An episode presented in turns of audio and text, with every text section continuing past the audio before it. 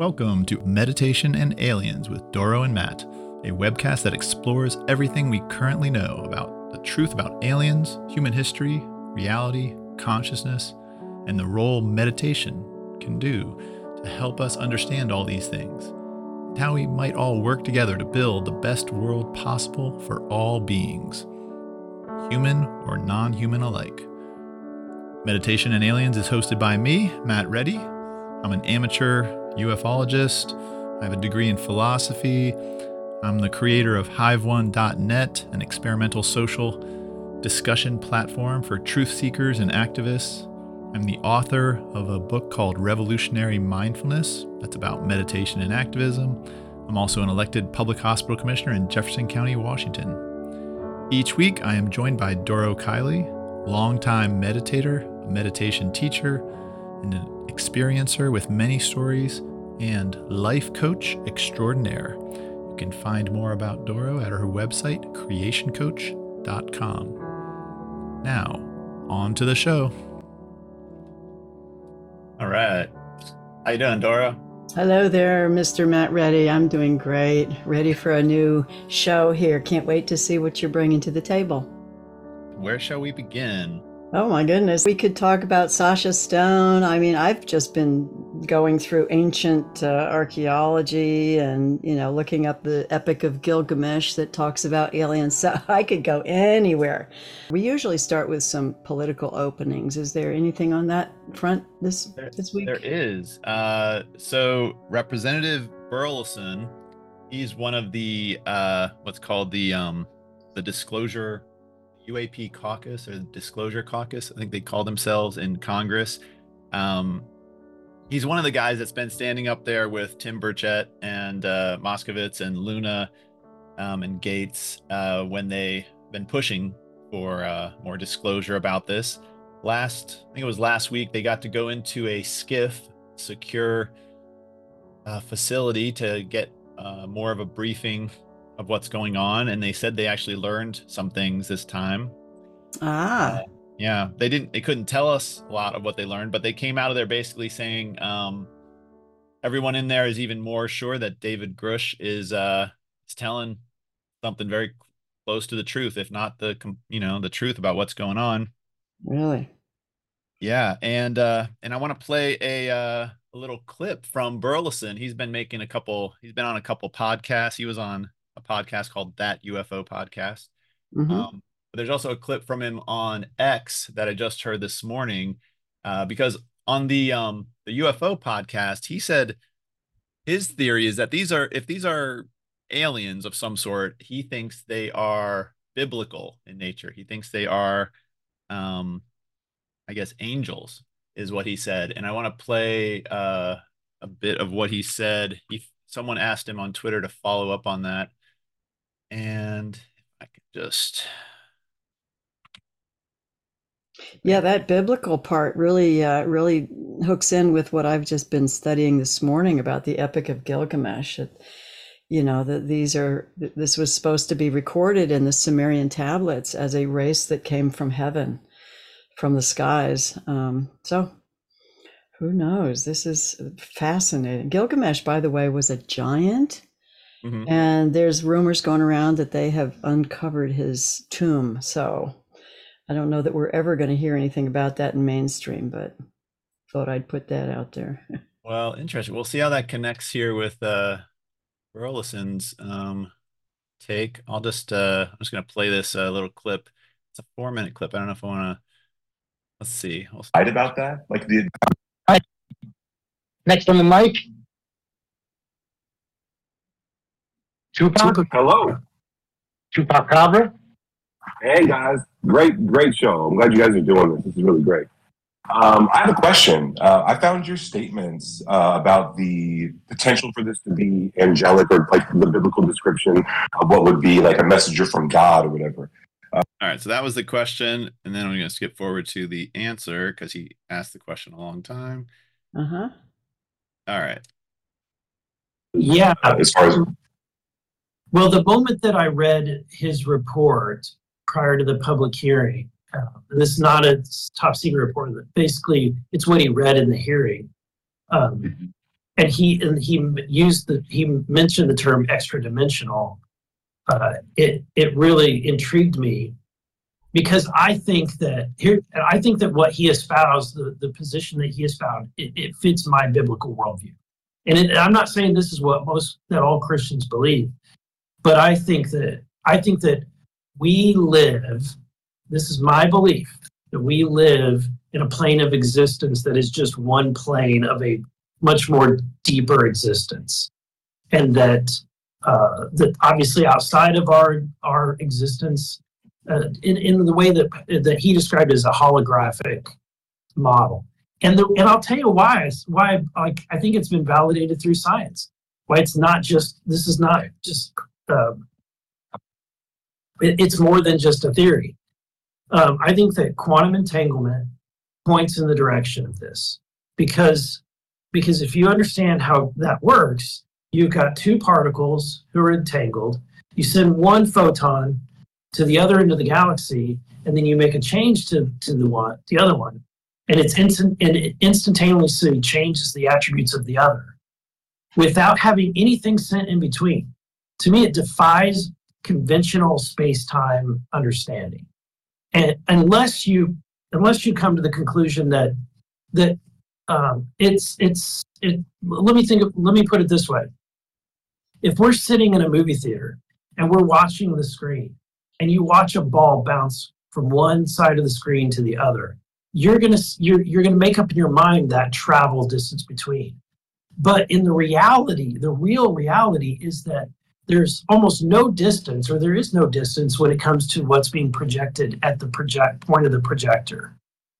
And so, therefore, um, you know that that two-dimensional surface might might experience time and distance but but what's being projected on that two-dimensional surface doesn't have that time that same time and distance and i think that uh, the fact that quantum entanglement exists and the fact that particles at complete other ends of the galaxy can communicate suggests that there's more to this reality and I and I as a and I, I think that it only calls to that there there if there is more and there's higher levels of existence, you can call it what you will. You can say that they are a, a superior form of a alien race, or you can say that they are um, godlike beings. You could say that ultimately there is there's. I think that I'm a philosopher. I love philosophy. I think that there there's a lot of uh, explanations that there has to be a creator that was not created. There has to be an ultimate one one God. Um, but it does but doesn't I, it doesn't harm my biblical worldview to believe that God created other creatures um, for His purpose, and um, and then and uses them to interact with mankind on on our plane of existence. Did I answer your Congress- question?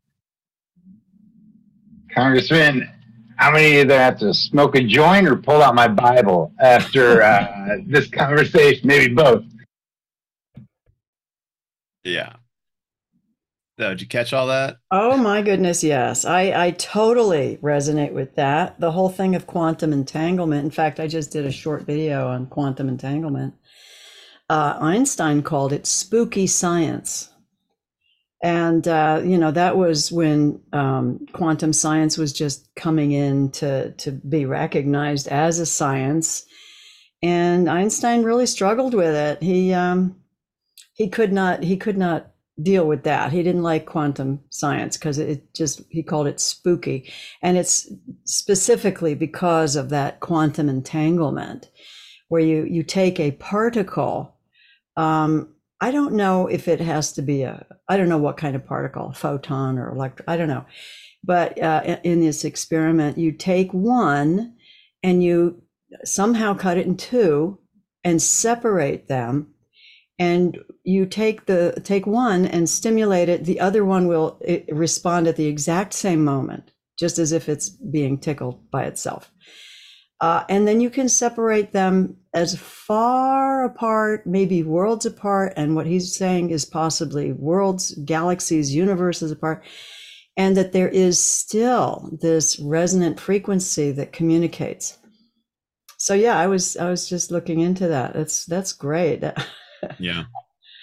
Yeah, and it's awesome. wild that Mhm. a uh, this is a congressman talking about, you know, the quantum mechanics and uh these other this other level of existence which, which he sees biblical and as angels and if can you uh do you want to hear another interesting clip Oh yes, yes. so this is from uh joe rogan talks about burlison talking or no the, he talks about tucker carlson also mentioned that he thinks these uh aliens are somehow religious or biblical in nature and there's an interesting uh little Yeah. exchange here so i'll play that Yeah. I don't know.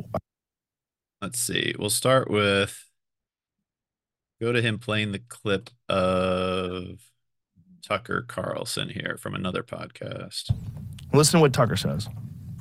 It's my personal belief, based on a fair amount of evidence, that they're not aliens. They've always been here, um, and I and I do think it's spiritual. That's that's my view. So- and, and uh, again, it's not provable, but based on on, on the evidence, I think. I'm with you. I Absolutely. think if the U.S. government has in fact had contact, direct contact with these beings, whatever they are, I've already told you what I think they are, and has entered into some sort of agreement with them, which is which is the claim of, of informed people, um, I would say, whether they're right or wrong, I can't say conclusively. But- but- Yeah. But wait, wait, wait. if that is true, I mean, it's a very, very, very heavy thing. Yeah, Are you- a, a lot of people say Hold- hold- interdimensional beings. Right. I, I want to ask: Are, you, are you angels and demons, or how would you describe these these beings? You know, I these are again, I'm getting into the realm of conjecture, so I just want to say that flat out. entity. But one thing I know for a dead certain fact, having seen it, is that um, there is good and evil, that we're being acted upon at all times. And I think every person can feel that in himself. I mean, there are moments when you are moved to do things that are much better than you actually are, and that are also more evil and destructive than you actually are. You are subject to forces from outside yourself. That is absolutely true. Now, we can argue about what they are, but every person in the room, if he's reflective, will tell you, yes, I know what you're talking about. And so there are forces that are not human, that do exist in a spiritual realm of some kind, that we cannot see, and that when you think about it, sort of make you think we live in an ant farm. Yeah. We're being right, and that's just that is real. Yeah. Okay. When I- And, and there's That might. I want to give you a chance to react to what Tucker said before I play Oh what my God, Ruben we're says. we're we're living in an ant farm. Mhm. You know, I totally um get that. It just the puzzle pieces are are coming together with this what he's saying, uh what uh, all the ancient um you know archaeology is digging up because it's all still new. We're still learning about it. Uh, we're still deciphering the cuneiform Sumerian tablets that tell all the story. A lot of it's been lost, but a lot of it is coming together. Um, and so, yeah, I, I think it's right. The, the interesting thing is, is, is are they are they out there in space or are they? Uh, the earlier texts uh, always said that they were going underground. Even the ancient um, Egyptians, you know, the the um, Thoth and, and all the big gods, they when they passed, they would go into what they called the underground, and then suddenly it became outer space. So who knows? The inner and the outer, I think we can't tell because we are limited by our senses. We can't, you know, we we we are limited by our eyes and our our sounding, our hearing. So we don't know um, what they're talking about when it's down under or out there somewhere. It could be it's all just happening right here. Hmm. So, what, what's your take on it? Uh, well, just about um, let's talk about where they are Yeah. because it fascinates me. If you look at what all of the sort of government sanctioned disclosure experts like Ryan Graves, David Fravor, um, and uh, you know, David Grusch, uh, Rear Admiral Gallaudet, uh, Christopher Mellon, they will, the only thing they will say is that these non-human intelligence things are real. The government has some technology they're hiding. And I mean, they, that's basically, and you know, they'll say, and Grusch will say the Vatican is involved. Those are like the three things that they will say. Everything else they will just not touch. They won't touch any more details. Daniel Sheehan will talk about different species. He'll talk about grays, reptilians, insectoid, uh, or mantis. But you know what? They none of them will talk about where do these NHI live? Where are they? Right. They will not. And the the only thing they will say, which I think is a head fake, is interdimensional, interdimensional, because that way no one is scared about where they live and don't suspect. And but Yeah. if you you set all of them aside and you start looking at ufologists who are just really just trying to get all the answers, then throw out the whole interdimensional thing, and there are specific locations that are talked about. Um, and the other thing that is, if you if you watch the uh, the hearing where they asked Grusch, Graves, and Fravor, uh, there is at one point uh, a congressperson asks, "Is there?" They ask Ryan Graves, "What else should we be studying about these UAPs? What else do you think we should study?" And he he, if you watch the clip, and maybe I'll I'll splice it into our podcast so people can hear it. But Graves, his response is, "I think it would be worth, you know." checking our satellites to see maybe where these objects are flying to and from. He just says it really gently. And, and I think it's one, it's because they don't want to scream out loud that our satellites can watch these things and see exactly where they're going to and from. And that means we know exactly where their home base and motherships are. And they didn't, they don't want to scream that too loudly for one i don't think they want to I, I, mean these aliens probably have a opinion about how loudly they like that said like that they know where they are and also where they are and so i think that was almost like a, a gentle threat to the aliens but a really tentative one that even the way he says it is very gentle he's really he's trying not to say it in a threatening voice but it's like the minute they say we know where they are, we know they live inside the earth at these locations or in Antarctica or in the moon or on Mars, we know where their motherships are.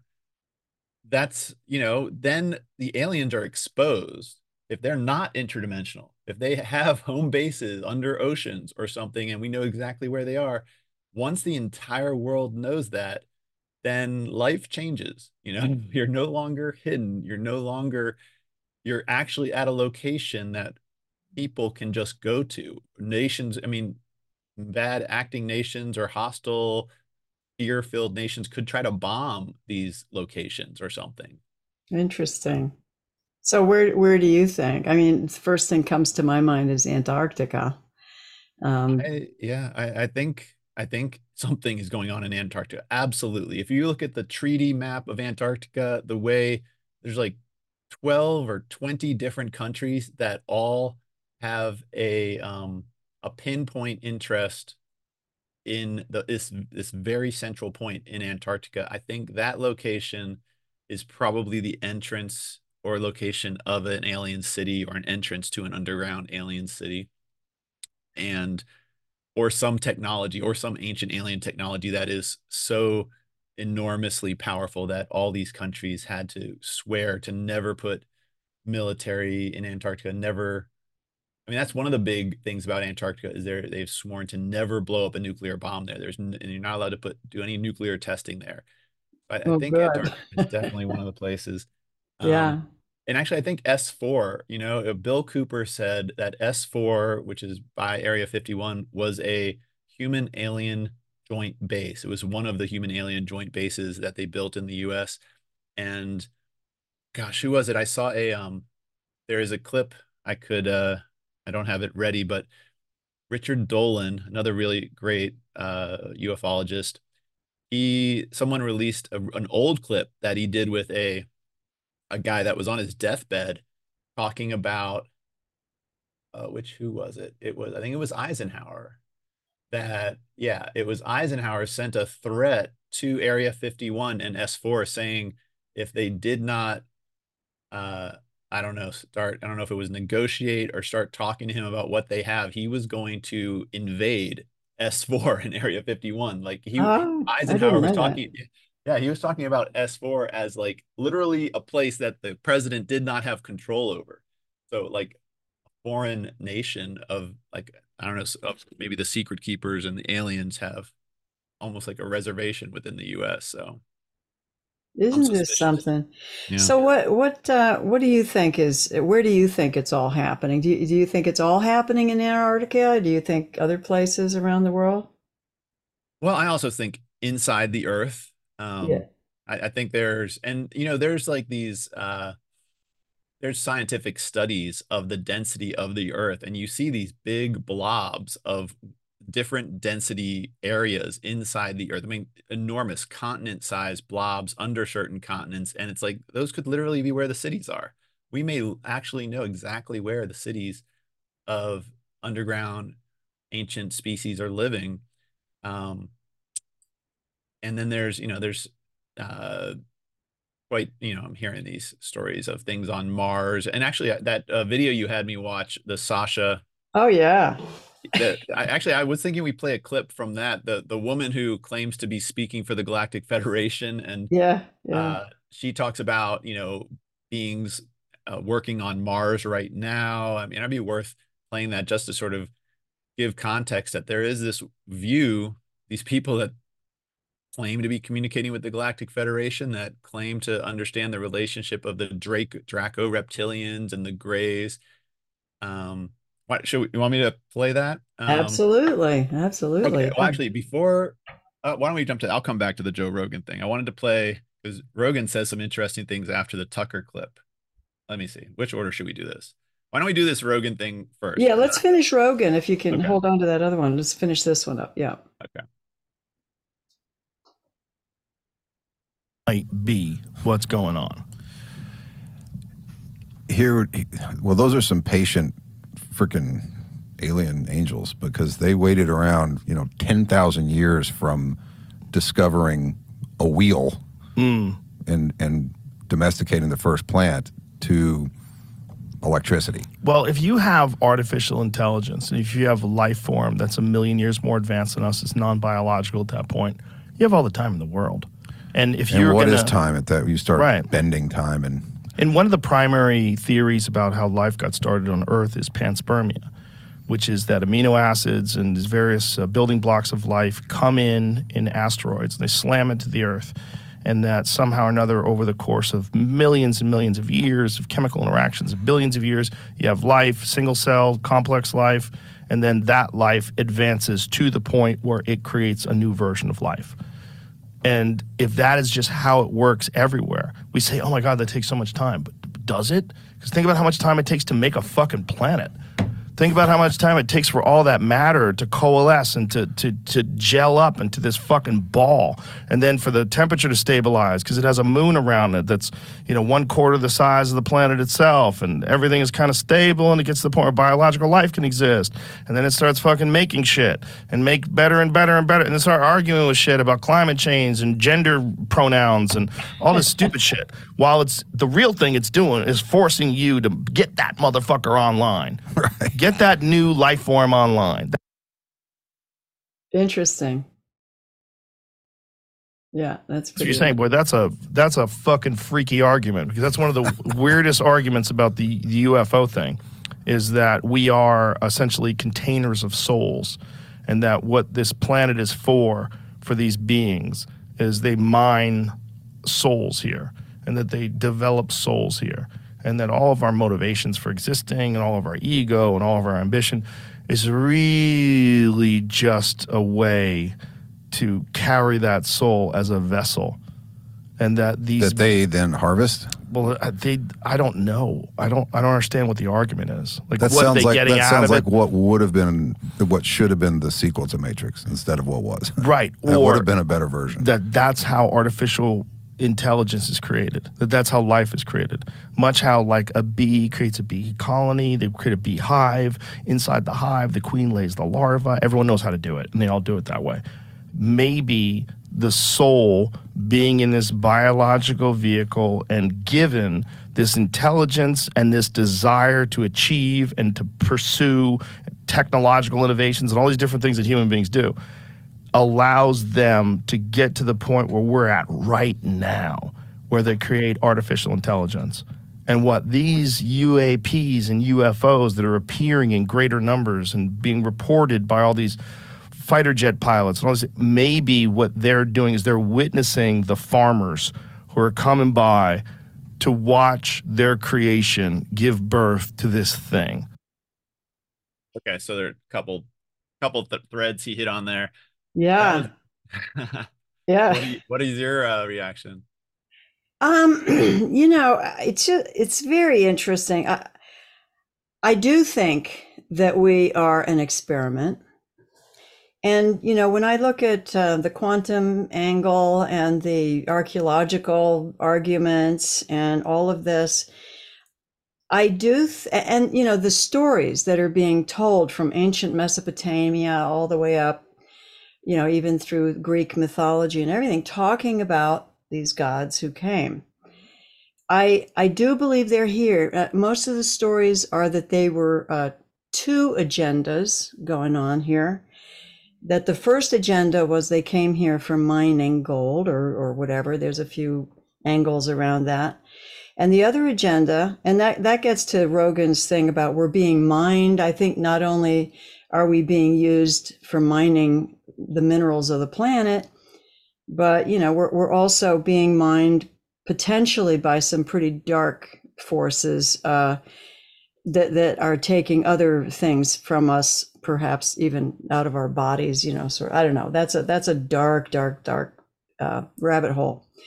But Yeah. then there's this other side of the ET argument that there's also, and this is also in the Sumerian tablets. There's this other faction of uh, Enki faction that is trying to develop uh, us into an advanced God conscious uh, being that it, that can exist on this planet.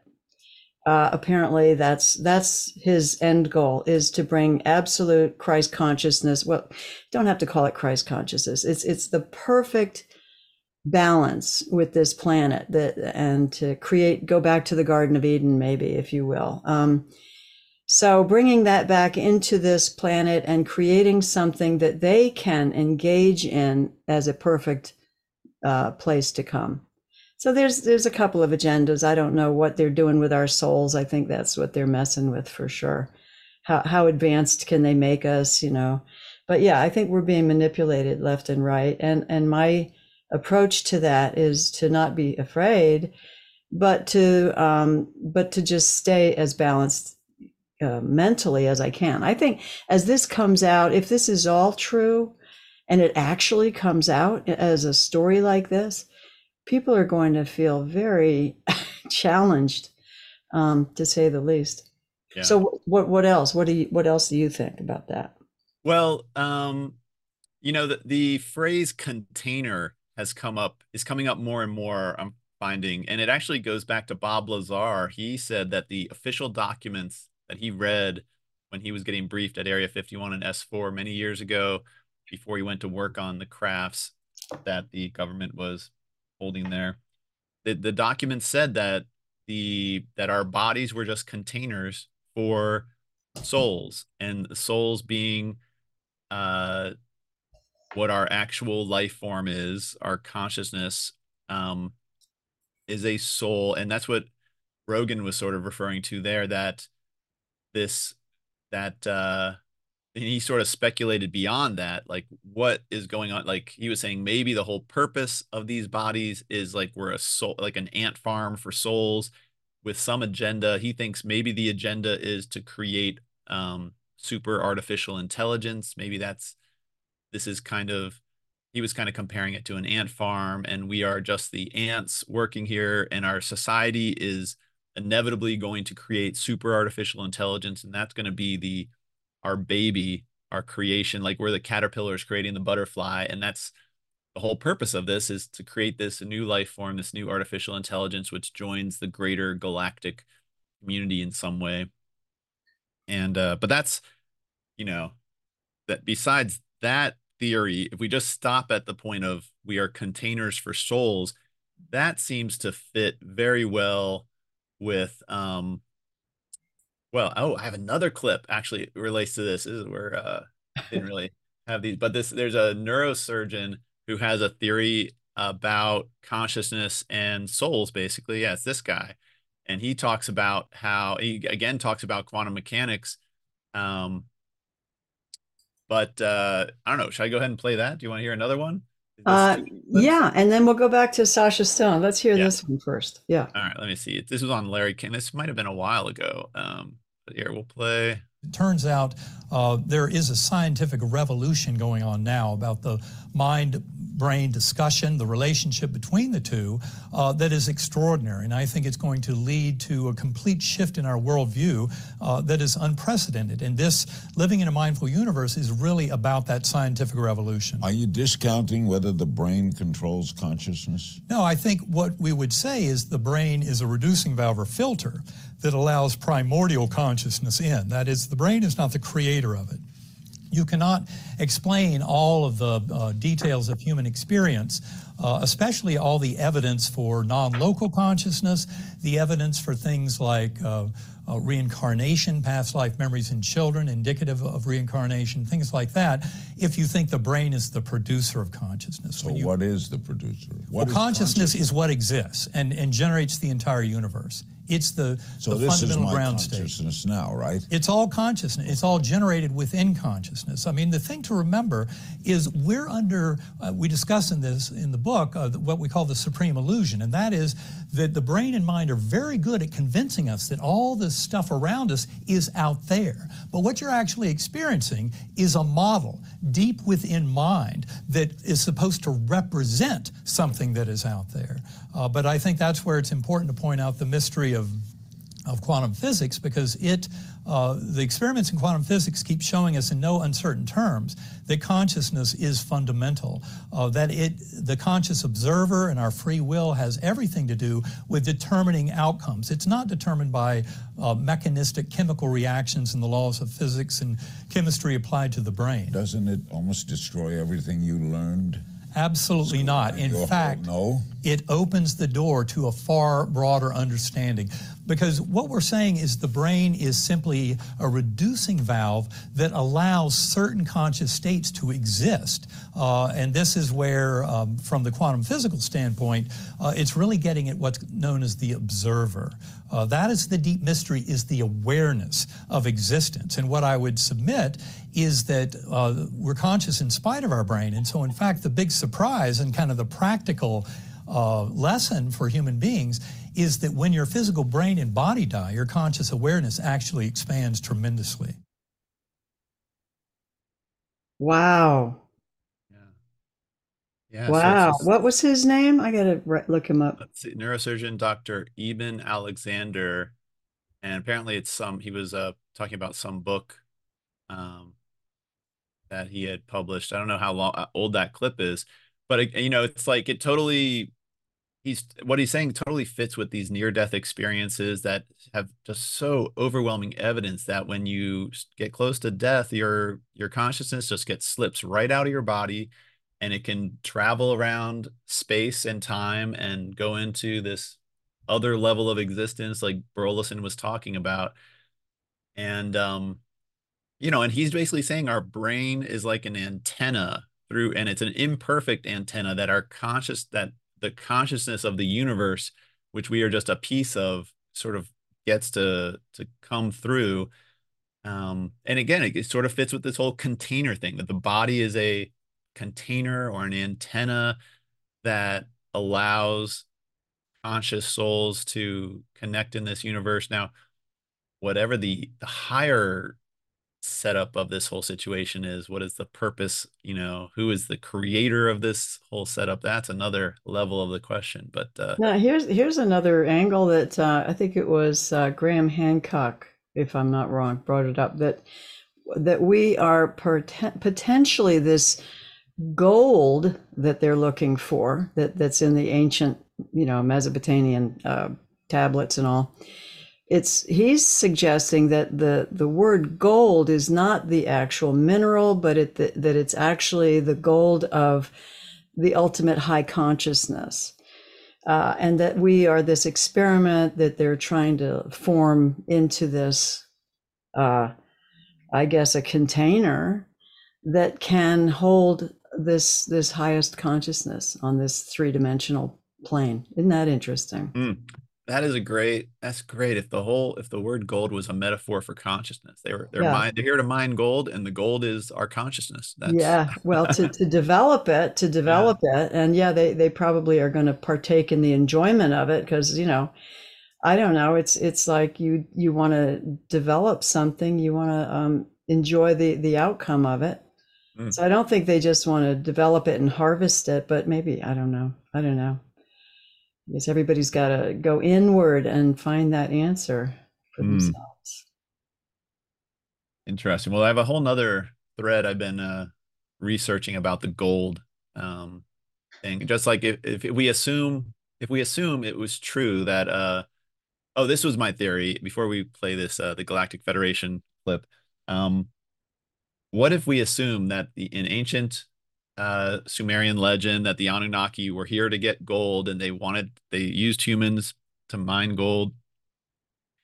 You know they they said they wanted the gold for their planet to repair it. But what if they it actually has been about wealth the entire time?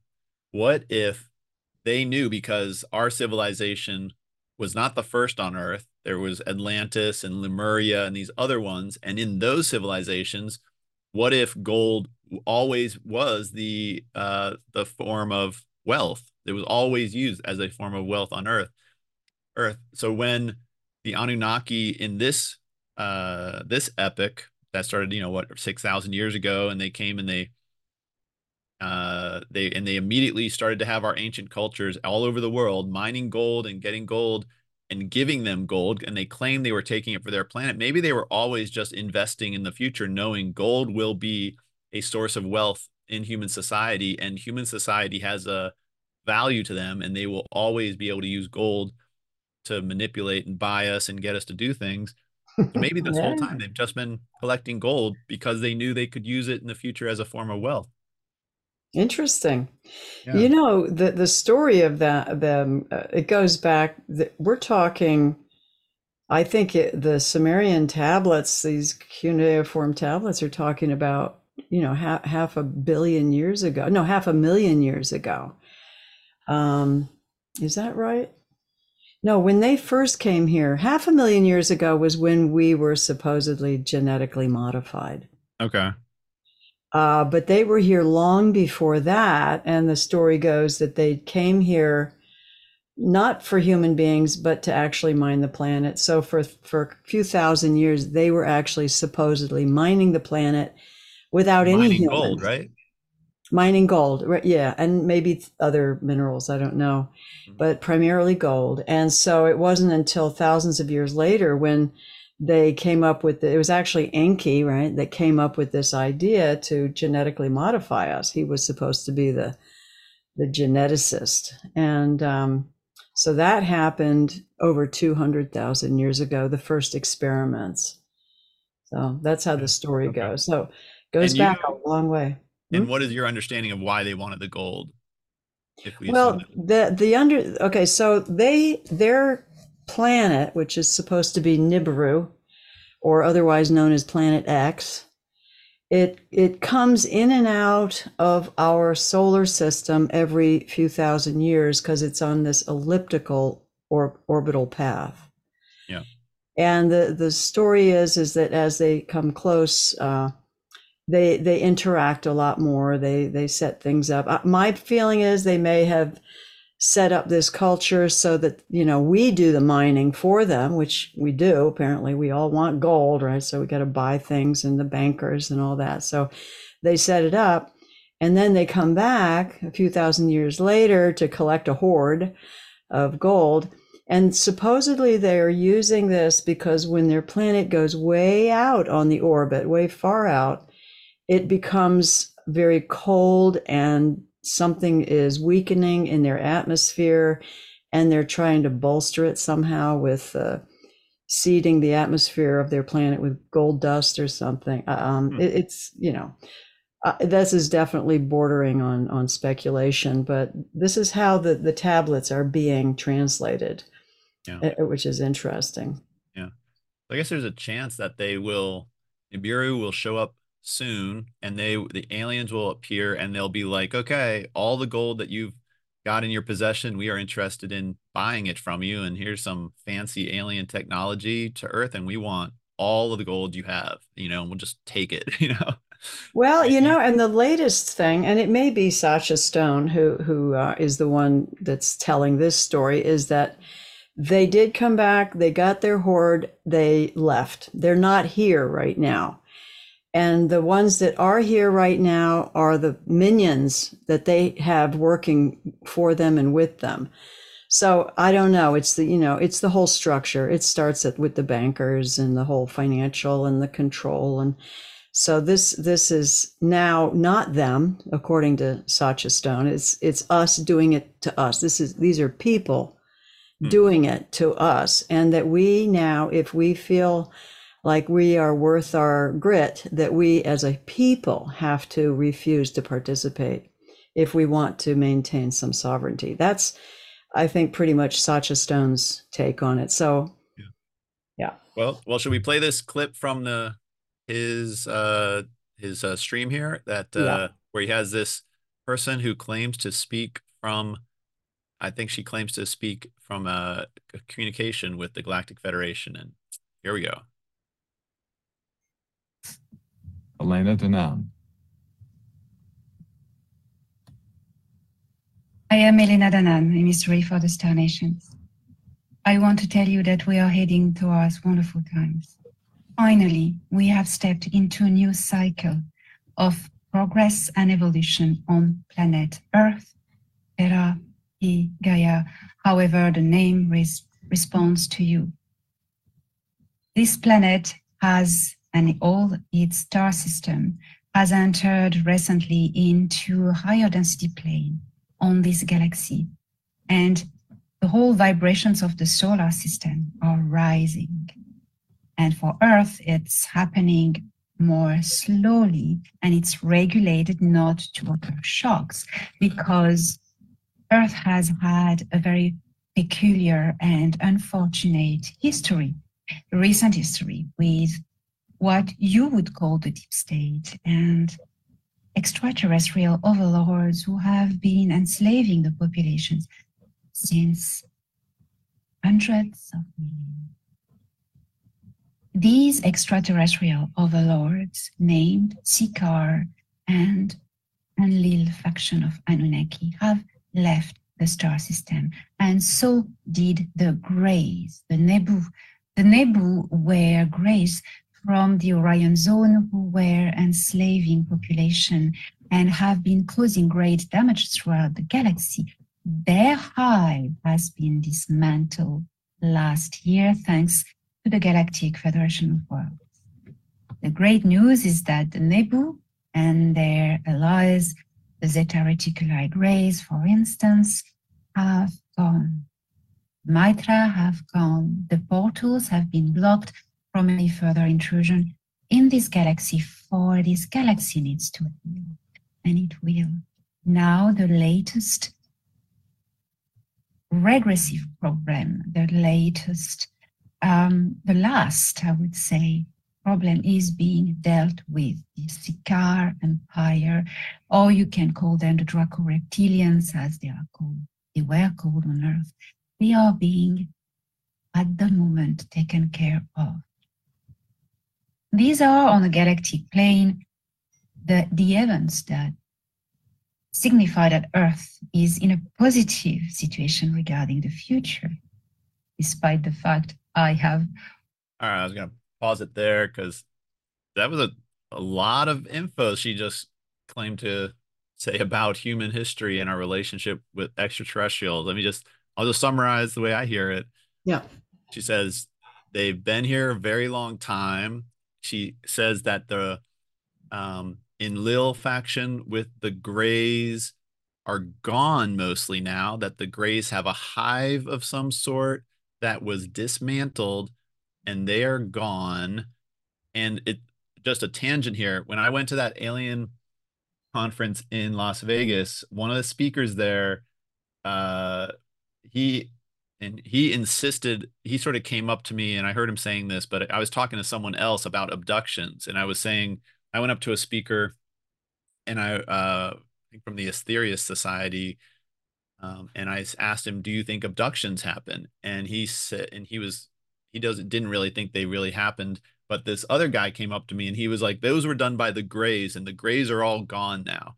So I've I've heard this. Some people claim this, but the other uh, thing she just said were even though the Greys are gone, the Draco reptil the Draco reptilians are still here, and she says they're being dealt with. They're being like gotten rid of.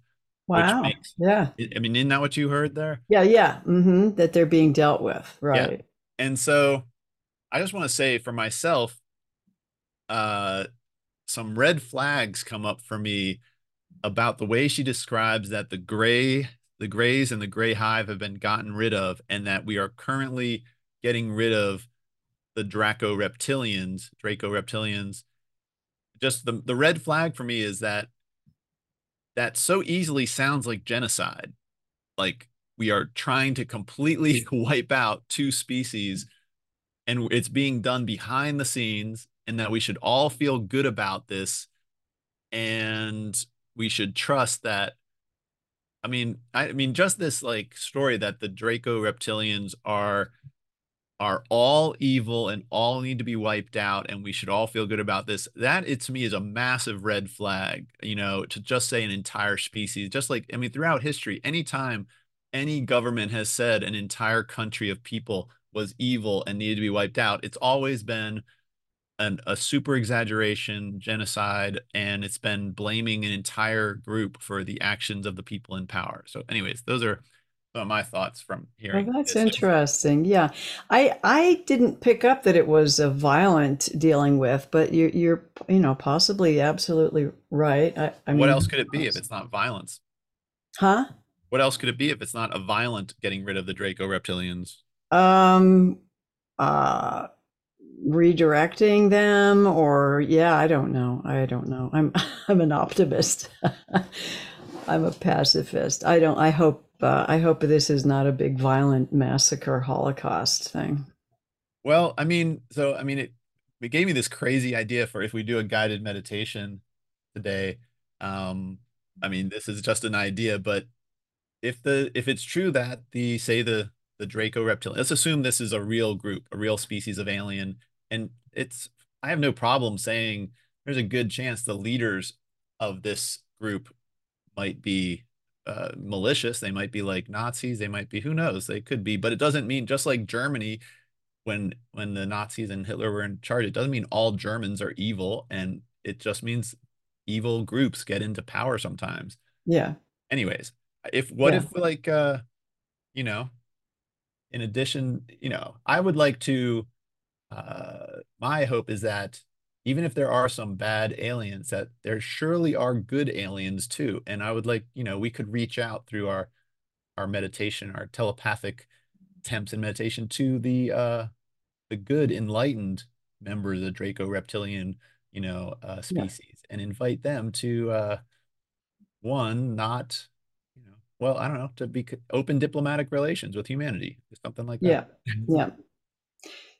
Okay. So anything else then, or do you want to move on to do a little meditation now? Um, let's okay. I, oh, this is uh one. I might as well. There's one last crazy. Uh, I'll just I'll just show this picture. Let's see. I have to share my screen differently for you to see the picture I have on here. This is a completely different. Well, actually, it's related. It's an interesting sort of uh tangent. Where's my share? Share this. Okay, you seeing my screen here? Yep. So Prince Harry met with Melania Trump back when he was still participating in the royal family. And it was this weird scene where he showed up at a at a place that Melania Trump set up and she had this strange flower formation set up between them for the meeting. Huh. And so he gets there, he sits down with her and there's this strange do you see anything weird with this flower? Um, it looks like a. I mean, it's got to be a symbol. What is it? Well, people are saying it's a Q. Oh, it could be. Yeah. Yeah. So, and that, you know, the Trump family in the right wing is associated with QAnon. And the QAnon and the Q theory if you ask ChatGPT what it is, the Q theory, let's see, I have a thread here. Um, let's, let's see, British royal family, Draco reptilian theories. Yeah, I asked Q, uh, ChatGPT about Q, and they and ChatGPT says QAnon is a far-reaching and baseless conspiracy theory that emerged, blah blah blah blah blah, and let's see, deep allegations of uh, da, da, oh, I swear it said something about reptilian. Okay, well, it says that. Okay, I thought it would like the Q actually specifically mentioned reptilians, but I asked first ChatGPT about the Draco reptilian theory, and it mm-hmm. said the Draco reptilian theory is part a set of fringe beliefs and conspiracy theories that posits a race of reptilian beings called the Draco or reptilians have significant influence over human affairs. Believers in these theories claim that these beings possess shape shifting abilities, allowing them to maintain human appearance and hold positions of power in governments, financial institutions, and other influential organizations to manipulate global events. And uh, this intermingles often with other conspiracy theories about the Illuminati, New World Order, extraterrestrial involvement in government. So that was what it said about uh, Draco reptilians. And the QAnon it says is again about deep state allegations of satanic pedophiles with celebrities, politicians, and global child sex trafficking, and that Donald Trump was secretly battling this cabal. So that's um that's interesting. So it's actually it claims that Trump is battling this really evil cabal. So that's what the Q sort of represents to them. And so here we have this Q, and Harry is sitting there with it, and then they stand up from this table and they do and this is how harry let me get this over here. This is how he stands for the photo. Yeah that's a symbol right there. What is that? That's what does that mean? That's, well, that's a, what i spent my morning yeah. looking up i mean and, in hawaii it's a symbol of love when you hold it up like what the way barack obama is doing it. But i think when you tuck it into your jacket like that there's a different meaning is there? Well, so I found uh found a lot about it. And so I found this uh research paper here and I pasted over and also the, on Twitter they were talking about it. So there's claims that it has to do possibly with Freemasonry.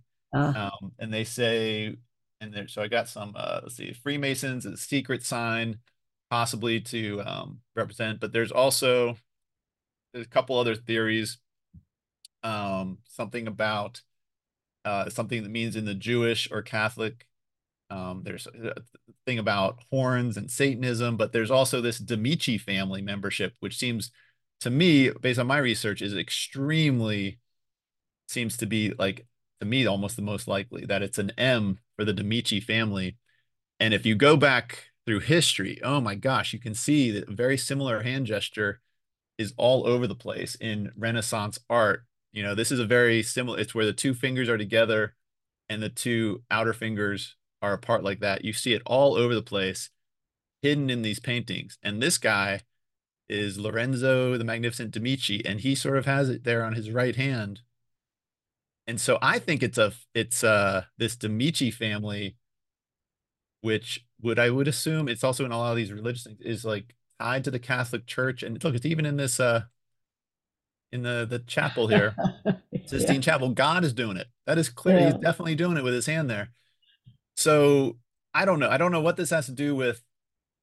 I mean, my theory is that these, if these alien factions are real, they may be connected to some, uh, you know, whatever this. I think this might be like I don't know if these ancient families that the royal family and the Trump group are connected to. If this is a I don't know if this uh, it could represent two alien factions. I guess it's a long way of me saying that who, whatever yeah. this hand symbol and this group that Harry is representing here, which I think he clearly is, and whoever Melania is representing here with this Q and this group could be somehow tied. One of these two could be tied to these Dra- Draco reptilians. I don't know. Yeah.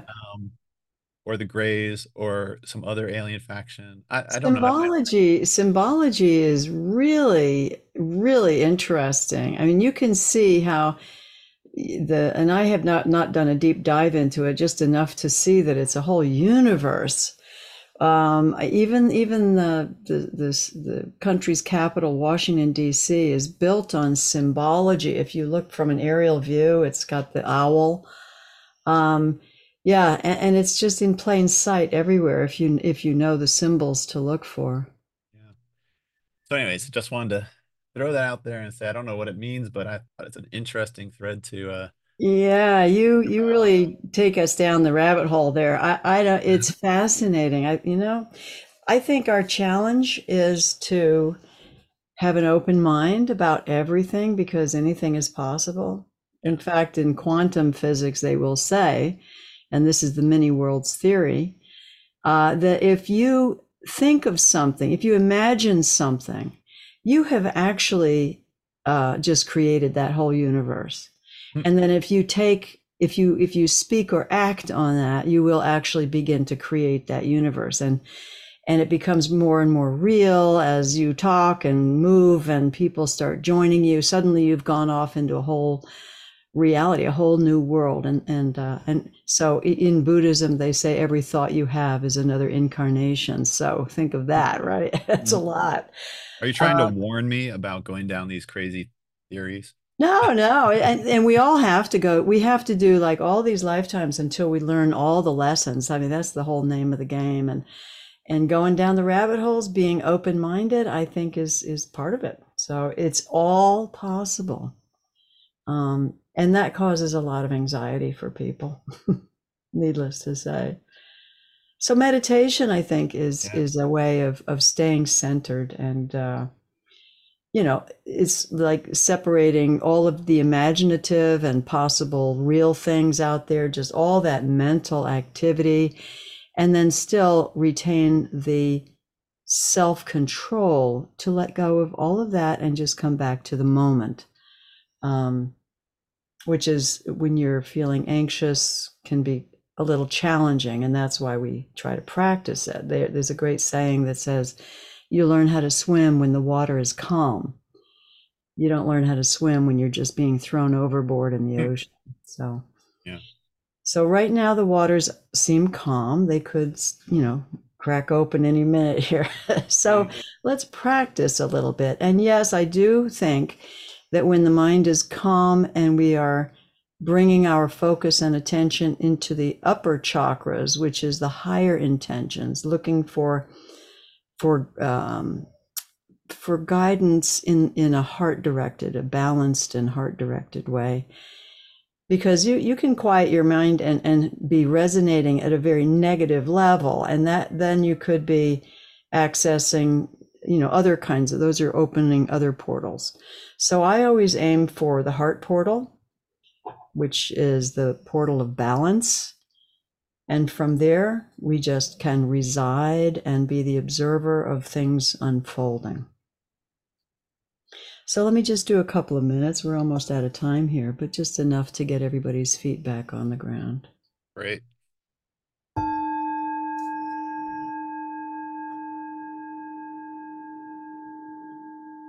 So we'll start with just a deep breath, just a real nice breath, and feel it coming all the way in. Feel the whole torso expand, and then releasing it and just relax. Let all that go. Let all of it go. Feet on the floor, your butt in the chair, wherever you are. Maybe your hands are in your lap. Just tuning in to what's right here, right now. This is the only thing that's real right now. Breathing in and breathing out. Sounds might come and pass through and leave, just picking up on the vibration of the eardrum. We don't even have to name the sounds, just feel the vibration on the eardrum and let it pass.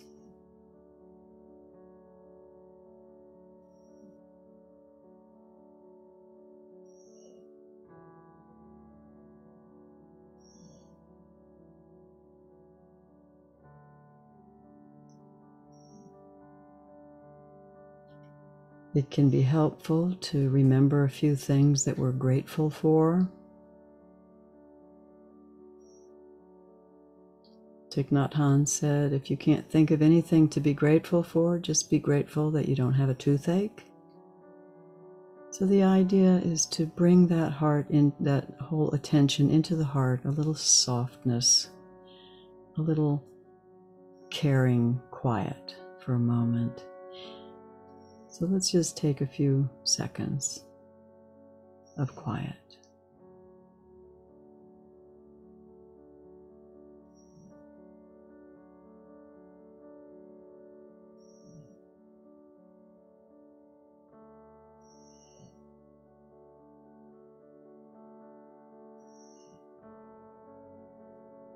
And it's from this place that we sometimes can receive guidance. Not in the form of a vocal instruction, but sort of just an, a great understanding. Suddenly there's this insight. I think the Tibetans call this insight meditation. And insight is is like suddenly remembering something. It's like, oh, yes. Oh, aha. It's an aha moment.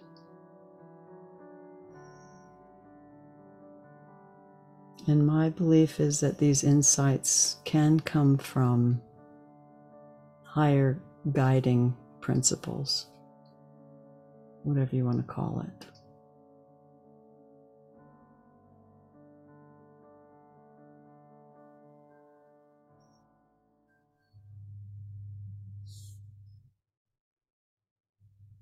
May we all be free.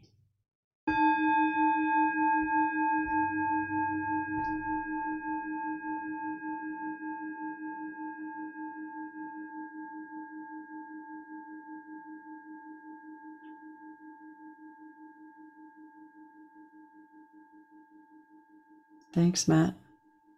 Thank you, Doro. Have a great week. All right, you too.